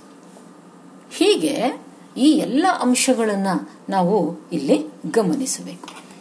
ಹಾಗಾಗಿ ಈ ಆಧ್ಯಾತ್ಮಿಕತೆ ಏನಿದೆಯಲ್ಲ, ಅದು ಹೇಗೆ ಕಂಡು ಬಂತು? ಒಂದೆರಡು ಉದಾಹರಣೆಗಳನ್ನು ಇಲ್ಲಿ ನಾವು ನೋಡೋಣ. ಈಗ ಕುವೆಂಪು ಅವರ ಒಂದು ಕವನ. ಆನಂದಮಯ ಈ ಜಗ ಹೃದಯ ಏತಕ್ಕೆ ಭಯ ಆನಂದಮಯ ಈ ಜಗ ಹೃದಯ ಏತಕ್ಕೆ ಭಯ ಮಾಡು? ಸೂರ್ಯೋದಯ, ಚಂದ್ರೋದಯ ದೇವರ ದಯ ಕಾಣೋ. ಎಂಥ ಆಧ್ಯಾತ್ಮಿಕ ನಂಬಿಕೆ ಇದು ನೋಡಿ. ನಮಗೆ ನಾವು ಬದುಕ್ತಾ ಇದ್ದೇವೆ. ಸೂರ್ಯೋದಯ ಆಗಿದ್ದು ಗೊತ್ತಾಗಲ್ಲ, ಸೂರ್ಯ ಬಂದಿದ್ದು ಗೊತ್ತಾಗಲ್ಲ, ಸೂರ್ಯ ಹೋಗಿದ್ದು, ಸೂರ್ಯ ಮುಳುಗಿದ್ದು ಕೂಡ ಗೊತ್ತಾಗಲ್ಲ. ಸೂರ್ಯ ಬಂದದ್ದು ಹೋಗಿದ್ದೇ ಗೊತ್ತಾಗಲ್ಲ. ಇನ್ನು ಚಂದ್ರನ ಕಡೆಗಂತೂ ನಮ್ಮ ಲಕ್ಷ್ಯವೇ ಇಲ್ಲ. ಅದು ನಮ್ಮ ನಮ್ಮ ಜೀವನದ ಬಡಿದಾಟಗಳಲ್ಲಿ ಅಷ್ಟರ ಮಟ್ಟಿಗೆ ನಾವು ಮುಳುಗಿಬಿಟ್ಟಿದ್ದೀವಿ ಆದರೆ ಕುವೆಂಪು ಹೇಳ್ತಾರೆ, ಆನಂದಮಯ, ಈ ಜಗತ್ತು ಆನಂದಮಯವಾಗಿದೆ. ಏತಕ್ಕೆ ಭಯ ಮಾಡು ಯಾಕೆ ಭಯ ಪಡ್ತೀಯ ಎಲೆ ಜೀವ? ಈ ಜಗತ್ತು ಆನಂದಮಯವಾಗಿದೆ. ಭಯ ಪಡಬೇಡ ಮಾಡು ನಿಲ್ಲಿಸು ಭಯ ಪಡುವುದನ್ನು ನಿಲ್ಲಿಸು. ಈ ಸೂರ್ಯೋದಯ, ಚಂದ್ರೋದಯ ಇದೆಯಲ್ಲ? ಇದೆಲ್ಲ ಏನಿದು? ಇದು ದೇವರ ದಯ ಅಂತ ಹೇಳ್ತಾರೋ. ಇದನ್ನು ಗಮನಿಸು. ಈ ಸೃಷ್ಟಿಯಲ್ಲಿ ಇರುವಂತಹ ನಮ್ಮ ಬಾಳಿನ ಬೆಳಕನ್ನು ಗಮನಿಸು. ಸೂರ್ಯೋದಯ, ಚಂದ್ರೋದಯ, ಅದು ಬರೀ ನಿಸರ್ಗದ ಒಂದು ವ್ಯಾಪಾರ ಅಲ್ಲ. ಅದು ದೇವರ ದಯ, ನಮ್ಮ ಮೇಲೆ, ಮನುಷ್ಯರ ಮೇಲೆ. ಬಿಸಿಲಿದು ಬರೀ ಬಿಸಿಲಲ್ಲವೋ ಸೂರ್ಯನ ಕೃಪೆ ಕಾಣು. ಹೌದಾನೆ ಈಗ ಏಳೆಂಟು ದಿನಗಳಿಂದ ಮಳೆ ಒಂದೇ ಸಮನೆ ಬಂದು, ಈಗ ಇವತ್ತು ಸ್ವಚ್ಛ ಬಿಸಿಲು ಬಂದಿದೆ, ಇವತ್ತು. ಇದು ನಮ್ಮ ಕುವೆಂಪು ಅವರ ಸಾಲು ನಮ್ಗೆ ಇವತ್ತು ಚೆನ್ನಾಗಿ ಅರ್ಥ ಆಗುತ್ತೆ. ಯಾಕಂದ್ರೆ ಇವತ್ತು ಒಳ್ಳೆ ಬಿಸಿಲು ಬಂದಿದೆ. ಪಾಪ ಪ್ರವಾಹದ ಜನರಿಗೆ ಎಷ್ಟೋ ಅದರಿಂದ ಅನುಕೂಲ ಆಗತ್ತೆ. ಹತ್ತಾನೆ ಬಿಸಿಲಿದು ಬರೀ ಬಿಸಿಲಲ್ಲವೋ, ಸೂರ್ಯನ ಕೃಪೆ ಕಾಣೋ. ಸೂರ್ಯನು ಬರೀ ರವಿ ಅಲ್ಲವೋ? ಆ ಭ್ರಾಂತಿಯ ಮಾಣ ಶಿವನಿಲ್ಲದ ಸೌಂದರ್ಯವೇ ಶವಮುಖದ ಕಣ್ಣು. ಸತ್ಯಂ ಶಿವಂ ಸುಂದರಂ. ಯಾವುದು ಸುಂದರವಾಗಿರುತ್ತೆ? ಯಾವುದು ಸತ್ಯವಾಗಿರುತ್ತೋ ಅದು ಸುಂದರವಾಗಿರುತ್ತೆ. ಯಾವುದು ಶಿವಮಯವೋ ಅದು ಸುಂದರವಾಗಿರುತ್ತೆ. ಇಂತಹ ತತ್ವಗಳನ್ನು ನಮ್ಮ ಕವಿಗಳು ನಂಬಿದರು. ಅದನ್ನ ತಮ್ಮ ಕವಿತೆಗಳಲ್ಲಿ ಹಾಡಿ ತೋರಿಸಿದರು. ಮಂಕುತಿಮ್ಮನ ಪದ್ಯಗಳಲ್ಲೂ ಇಂತಹ ಎಷ್ಟೋ ಪದ್ಯಗಳಿವೆ. ಅಣು ಭೂತ ಭೂಗೋಲ, ತಾರಾಂಬರಾದಿಗಳನ್ನು ಅಣಿ ಮಾಡಿ ಬಿಗಿದು ನಸು ಸಡಿಲವನೂ ಇರಿಸಿ. ಕುಣಿಸುತ್ತಿರುವನು ತನ್ನ ಕೃತಿ ಕಂತುಕವನು ಅದರೊಳಗಿದ್ದು ಪರಬೊಮ್ಮ. ಏನ್ ಹೇಳ್ತಾ ಇದ್ದಾರೆ ಇಲ್ಲಿ? ನೋಡಿ, ನಮ್ಮ ಭೂಮಿಯು ಅನೇಕ ಗ್ರಹಗಳಲ್ಲಿ ಒಂದು. ಹೌದಾ? ಈ ಆಕಾಶದಲ್ಲಿ ಇಂತಹ ಎಷ್ಟೋ ಗ್ರಹಗಳು, ಉಪಗ್ರಹಗಳು, ತಾರೆಗಳು, ನಕ್ಷತ್ರಗಳು, ಅವು ಎಲ್ಲ ತಿರುಗುತ್ತಾ ಇವೆ. ಅವುಗಳಿಗೆ ಅವುಗಳದೇ ಆದ ಒಂದು ಕಕ್ಷೆ ಅಂತ ಇದೆ, ಆರ್ಬಿಟ್ ಅಂತ ಹೇಳ್ತೀವಿ. ಒಮ್ಮೆ ಯೋಚನೆ ಮಾಡಿ, ಅಕಸ್ಮಾತ್ ಈ ಕಕ್ಷೆಯಿಂದ ಅವು ಸ್ವಲ್ಪ ತಿರುಗೋದ್ರಲ್ಲಿ ವ್ಯತ್ಯಾಸ ಆಗಿ ಬಿದ್ದುಬಿಟ್ರೆ ನಮ್ಮ ಭೂಮಿ ತನ್ನದೇ ಆದ ಒಂದು ಕಕ್ಷೆಯಲ್ಲಿ ತಿರುಗ್ತಾ ಇದೆ. ಇದರಲ್ಲಿ ಒಂಚೂರು ಏನಾರ ವ್ಯತ್ಯಾಸ ಆಗಿ ನಮ್ಮ ಭೂಮಿ ಎಲ್ಲರೂ ಬಿದ್ದುಬಿಟ್ರೆ ಏನು ಗತಿ? ಅಂತ ಯೋಚನೆ ಮಾಡಿ. ಆದರೆ ಡಿ ವಿ ಜಿ ಹೇಳ್ತಾರೆ, ಹಂಗೆ ಭಯ ಬೀಳ್ಬೇಡ. ಯಾಕಂದ್ರೆ ಪರಬ್ರಹ್ಮ, ಆ ಪರಬ್ರಹ್ಮ ಏನ್ ಮಾಡಿದಾನೆ? ಇವಕ್ಕೆಲ್ಲ ತಿರುಗೋದಕ್ಕೆ ಹಚ್ಚಿದ್ದಾನೆ ಅವು ಅಲ್ಲಾಡದ ಹಾಗೆ ತಾನೂ ಅದರೊಳಗೆ ಇದ್ದು ಅದನ್ನು ರಕ್ಷಿಸ್ತಾ ಇದ್ದಾನೆ ಅಂತ. ಇಂತಹ ಅನೇಕ ಆಧ್ಯಾತ್ಮಿಕ ನಂಬಿಕೆಗಳನ್ನು ಈ ಕಾವ್ಯ ಹೇಳ್ತು. ಈ ಆಧ್ಯಾತ್ಮಿಕ ನಂಬಿಕೆ ಇದ್ದಿದ್ರಿಂದಲೇ ಬಾಳು ಸ್ವೀಕಾರಾರ್ಹ ಅನ್ನುವ ಮಾತನ್ನ ನವ್ಯ ನವ್ಯ ಅಲ್ಲ, ನವೋದಯ ಸಾಹಿತ್ಯ ಅದು ನಮ್ಮೆದುರಿಗೆ ಇತ್ತು ಹೀಗೆ ನಮ್ಮ ಈ ನವೋದಯ ಸಾಹಿತ್ಯ ಏನೇನನ್ನ ನಾವು ಇಲ್ಲಿ ನೋಡಿದೆವು ಈಗ?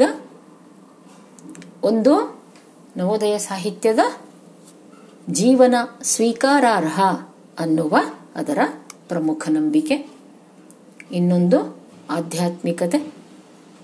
ಆಮೇಲೆ ಪ್ರಕೃತಿಯ ಚೆಲುವು. ಪ್ರಕೃತಿಯನ್ನ ನಮ್ಮ ಲೇಖಕರು ತುಂಬಾ ಪ್ರೀತಿಸಿದರು. ಅವರ ನಾವು ಬೆಳಗು ಕವನ ನೋಡಿದ್ವಿ.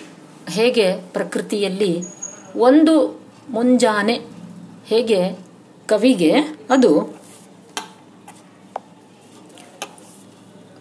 ಸ್ಫೂರ್ತಿಯನ್ನ ಕೊಟ್ಟಿತು ಅನ್ನೋದನ್ನ ಅಲ್ಲಿ ನಾವು ಗಮನಿಸಿದ್ವಿ. ಅಂತಹ ಎಷ್ಟೋ ಪ್ರಕೃತಿಯ ಪ್ರೇಮದ ಕವನಗಳು ನವೋದಯ ಸಾಹಿತ್ಯದ ತುಂಬ. ನವೋದಯ, ಅದು ಕಾವ್ಯ ಇರಬಹುದು ಅಥವಾ ಅದು ಗದ್ಯ ಸಾಹಿತ್ಯವೂ ಇರಬಹುದು ಅದರಲ್ಲೆಲ್ಲ ಬಹಳ ಅದ್ಭುತವಾಗಿ ನಮ್ಮ ಕವಿಗಳು ಪ್ರಕೃತಿಯ ಚೆಲುವನ್ನ ಬಹಳ ಸಮಗ್ರವಾಗಿ ಇಡೀ ಇಡಿಯಾಗಿ ಅದನ್ನ ವರ್ಣಿಸಿದ್ರು. ಅದು ಮತ್ತೊಂದು ಪ್ರಮುಖ ಲಕ್ಷಣ. ಆಮೇಲೆ ಇನ್ನೊಂದು ಸ್ವರೂಪಕ್ಕೆ ಸಂಬಂಧಪಟ್ಟಂತಹ ಮಾತು ಗಮನಿಸ್ಬೇಕಿಲ್ಲಿ. ಅಂದ್ರೆ ನಾವು ಜನಸಾಮಾನ್ಯನ ಬದುಕನ್ನ ಕುರಿತು ಹೇಳಿತು ಈ ಕಾವ್ಯ ಅಂತ ನೋಡಿದ್ವಿ ನಾವು. ಅಲ್ಲಿ, ಆ, ವಸ್ತು ವೈವಿಧ್ಯತೆ ಏನಿದೆಯಲ್ಲ, ಅದು ಬಹಳ ಪ್ರಮುಖವಾದದ್ದು. ವಸ್ತು ಯಾವುದಾದ್ರೂ ಇರಬಹುದು, ಅದು ವಿಜ್ಞಾನ ಕ್ಷೇತ್ರದ್ದಿರಬಹುದು ಚಂದ್ರನ ಮೇಲೆ ಹೋದಂಥ ವಿಜ್ಞಾನಿಗಳ ಅನುಭವ ಇರಬಹುದು. ಹೀಗೆ ಅದನ್ನೆಲ್ಲ ಹೇಳಿದ್ರು ಅವರು ಜನಸಾಮಾನ್ಯರ ಬದುಕಿನ ಎಲ್ಲ ಅನುಭವಗಳು. ಇಂಥದ್ದಿದೆ, ಇಂಥದ್ದಿಲ್ಲ ಅನ್ನುವ ಮಾತಿಲ್ಲ. ಹಾಗಾಗಿ ನಾವು ನವೋದಯ ಕವಿತೆಗಳನ್ನು, ಭಾವಗೀತೆಗಳನ್ನು, ಪ್ರಕೃತಿ ಗೀತೆಗಳು, ದೇಶಭಕ್ತಿ ಗೀತೆಗಳು, ಕೌಟುಂಬಿಕ ಗೀತೆಗಳು. ಈಗ ಉದಾಹರಣೆಗೆ ನಮ್ಮ ಬೇಂದ್ರೆಯವರು ಹಾಡಿದರು, ನೀ ಹಿಂಗ ನೋಡಬೇಡ ನನ್ನ ನೀ ಹಿಂಗ ನೋಡಿದರ ನನ್ನ ತಿರುಗಿನ ಹಂಗ ನೋಡಲೇ ನಿನ್ನ. ಮೇಲ್ನೋಟಕ್ಕಿದೊಂದು ಪ್ರಣಯ ಗೀತೆ ಅನ್ಸ್ಬೋದು. ಇಲ್ಲ, ಇದೊಂದು ಕೌಟುಂಬಿಕ ಗೀತೆ. ಒಂದು ಕುಟುಂಬ, ಗಂಡ, ಹೆಂಡತಿ, ಮಗು ತೀರ್ಕೊಂಡ್ಬಿಟ್ಟಿದೆ. ಆ ಮಗುವನ್ನ ಅಲ್ಲಿ ಮಲಗಿಸಿದ್ದಾರೆ. ಅದನ್ನ, ಅದರ ಎದುರಿಗೆ ಕೂತಂತ ತಾಯಿಯ ದುಃಖ. ಆದರೆ ದುಃಖ ಅಂದ್ರೆ ಅವಳು ಅಳ್ತಾನೇ ಇಲ್ಲ. ಕಣ್ಣಲ್ಲಿ ನೀರು ಬರ್ತಾ ಇಲ್ಲ. ಅವಳು ಗಂಡ ಬಂದು ನಿಂತಾಗ ಅವನ ಕಡೆಗೆ ಸುಮ್ಮನೆ ನೋಡಿದ್ಲಂತೆ ಒಂದ್ಸಲ. ಹಾಗೆ ಅವಳು ನೋಡಿದ್ರೆ ಇವನಿಗೆ ತಡ್ಕೊಳಕ್ಕಾಗಿಲ್ಲ. ಅದಕ್ಕೆ ಬರಿತಾ ಇದ್ದಾನೆ. ಕವಿ ಬೇಂದ್ರೆ ಬರಿತಾ ಇದ್ದಾರೆ. ನೀ ನನ್ನನ್ನು ಹಂಗೆ ನೋಡಬೇಡ. ನಾನು ನಿನಗೆ ಹೆಂಗೆ ಉತ್ತರ ಕೊಡ್ಲಿ? ಅಂದ್ರೆ ಹೇಳು, ನೋಡು, ಈ ಮಗು ತೀರ್ಕೊಂತು. ನಮ್ಮಿಬ್ಬರ ಪ್ರೀತಿಯ ಈ ಮಗು ತೀರ್ಕೊಂತು. ನನಗೇನಾದ್ರೂ ಸಾಂತ್ವನ ಮಾಡು ಅಂತ ಹೇಳುವ ಪತ್ನಿಯ ಮಾತಿಗೆ ಭಾವನೆಗೆ ಏನು ಉತ್ತರ ಕೊಡಬೇಕು ಕವಿ? ಹೀಗೆ. ಕೌಟುಂಬಿಕ ಗೀತೆಗಳು ಅನ್ನಬಹುದು, ಪ್ರಣಯ ಗೀತೆಗಳು ಅಂತ ಬರೆಯಬಹುದು ದೇಶಭಕ್ತಿ ಗೀತೆಗಳು ಅಂತ ಬರೆಯಬಹುದು ಹೀಗೆ ಅವನ್ನ ವರ್ಗೀಕರಿಸಬಹುದು ನಾವು. ನವೋದಯ ಸಾಹಿತ್ಯದ ಹಾಡುಗಳನ್ನ. ಒಟ್ಟಿನಲ್ಲಿ ಅಲ್ಲಿ ಮುಖ್ಯವಾದ ಮಾತು ಅಂದ್ರೆ ವಸ್ತು ವೈವಿಧ್ಯ. ನಿಮಗೆ ನಿಮ್ಮೆದುರಿಗೆ ಇಡೀ ಜಗತ್ತು ತೆರೆದುಕೊಳ್ತದೆ. ನವೋದಯ ಕವಿತೆಗಳನ್ನು ನೀವು ಓದ್ತಾ ಹೋದ್ರಿ ಅಂದ್ರೆ ನಿಮ್ಮೆದುರಿಗೆ ಇಡೀ ಪ್ರಪಂಚವೇ ಅನಾವರಣಗೊಳ್ಳುತ್ತೆ. ಆಮೇಲೆ ಇನ್ನೊಂದು ಮಹತ್ವದ ಅಂಶ ಅಂದ್ರೆ ಭಾಷೆ ಸರಳವಾಗಿ ಬಳಸಿದ್ರು ಅಂತ ಹೇಳಿದ್ರು ಜನಸಾಮಾನ್ಯರಿಗೆ ಅರ್ಥವಾಗುವಂಥ ಭಾಷೆ. ಅದನ್ನೇನು ಬಿಡಿಸಿ ಬಿಡಿಸಿ ಅರ್ಥ ಹೇಳಬೇಕಾದ ಅವಶ್ಯಕತೆ ಇರೋದಿಲ್ಲ ಸುಮ್ಮನೆ ಓದಿಕೊಂಡ್ರೆ ತಿಳಿದು ಬಿಡುತ್ತೆ ಎಷ್ಟೋ ಸಲ. ಅಂತಹ ಆ ಭಾಷೆಗೆ ಸಂಬಂಧಪಟ್ಟದ್ದು ಅಂದ್ರೆ ಪ್ರಾಸದಲ್ಲಿ ಬದಲಾವಣೆ ಆಯಿತು ಆದಿಪ್ರಾಸವನ್ನು ಬಹಳ ಕಡ್ಡಾಯವಾಗಿ ಅನುಸರಿಸ್ತಾ ಇದ್ರು. ಈ ಆದಿಪ್ರಾಸವನ್ನು ಬಿಟ್ಟು ಬಿಡಬೇಕು ಅಂತ ಗೋವಿಂದ ನಿರ್ಧಾರ ಮಾಡಿ ಬಿಟ್ಟು ಒಂದು ಕವಿತೆಯನ್ನ ಬರೆದದ್ದನ್ನು ಕೂಡ ನಾವು ನೋಡಿದ್ದೆವು. ಹಾಗೆ ಆದಿಪ್ರಾಸವನ್ನು ಬಿಟ್ಟು ಅಂತ್ಯಪ್ರಾಸವನ್ನು ಮಾತ್ರ ಇಟ್ಕೊಂಡ್ರು ಆಮೇಲೆ ಬರ್ತಾ ಬರ್ತಾ ನವೋದಯ ಕವಿಗಳು. ಆಮೇಲೆ ವಸ್ತು ವೈವಿಧ್ಯದ ಜೊತೆ ಜೊತೆಗೆ ಇನ್ನೊಂದೇನು ಗಮನಿಸ್ಬೇಕು ನಾವು ಅಂತಂದ್ರೆ ಸಮಕಾಲೀನ ಜೀವನದ ಚಿತ್ರಣ. ಅಂದಿನ ಬದುಕು ಹೇಗಿದೆ? ಅಂದಿನ ಸಾಮಾಜಿಕ ಸ್ಥಿತಿಗತಿ ಹೇಗಿದೆ? ಜೀವನ ಹೇಗಿದೆ? ಅದೆಲ್ಲದರ ವಿವರ, ವಿವರಗಳನ್ನು ನೀವು ಅಂದಿನ ಸಾಹಿತ್ಯದಲ್ಲಿ ಕಾಣ್ತೀರಿ. ಮತ್ತು ಈ ಎಲ್ಲ ಅಂಶಗಳನ್ನು ಒಳಗೊಂಡು ನಮ್ಮ ನವೋದಯ ಸಾಹಿತ್ಯ ಸೃಷ್ಟಿಯಾಗಿದೆ. ಈಗ ಇದುವರೆಗೆ ನಿನ್ನೆ ಉಗಮವನ್ನು ನೋಡಿದ್ವಿ ನಾವು. ಇವತ್ತು ಉಗಮದ ನಂತರ ಲಕ್ಷಣ ಸ್ವರೂಪ ಮತ್ತು ಪ್ರೇರಣೆಗಳು, ಅದರ ಧೋರಣೆಗಳು, ಈ ಎಲ್ಲ ಅಂಶಗಳನ್ನು ನಾವೀಗ ಚರ್ಚೆ ಮಾಡಿದ್ವಿ. ಇನ್ನು ವಿಕಾಸ ಅನ್ನೋದನ್ನು ನಾವು ಮುಂದಿನ ತರಗತಿಯಲ್ಲಿ ಗುರುತಿಸೋಣ. ಈ ವಿಕಾಸ ಅನ್ನೋದರಲ್ಲಿ ಏನನ್ನ ನೋಡ್ತೀವಿ ನಾವು? ಹೇಗೆ ನವೋದಯ ಪೂರ್ವದ ಸಾಹಿತ್ಯ ಸೃಷ್ಟಿಯನ್ನು ಗಮನಿಸಿದೆವೋ ಹಾಗೆ ಇಲ್ಲೂ ಕೂಡ ಏನೇನು ಸಾಹಿತ್ಯ ಸೃಷ್ಟಿಯಾಯಿತು.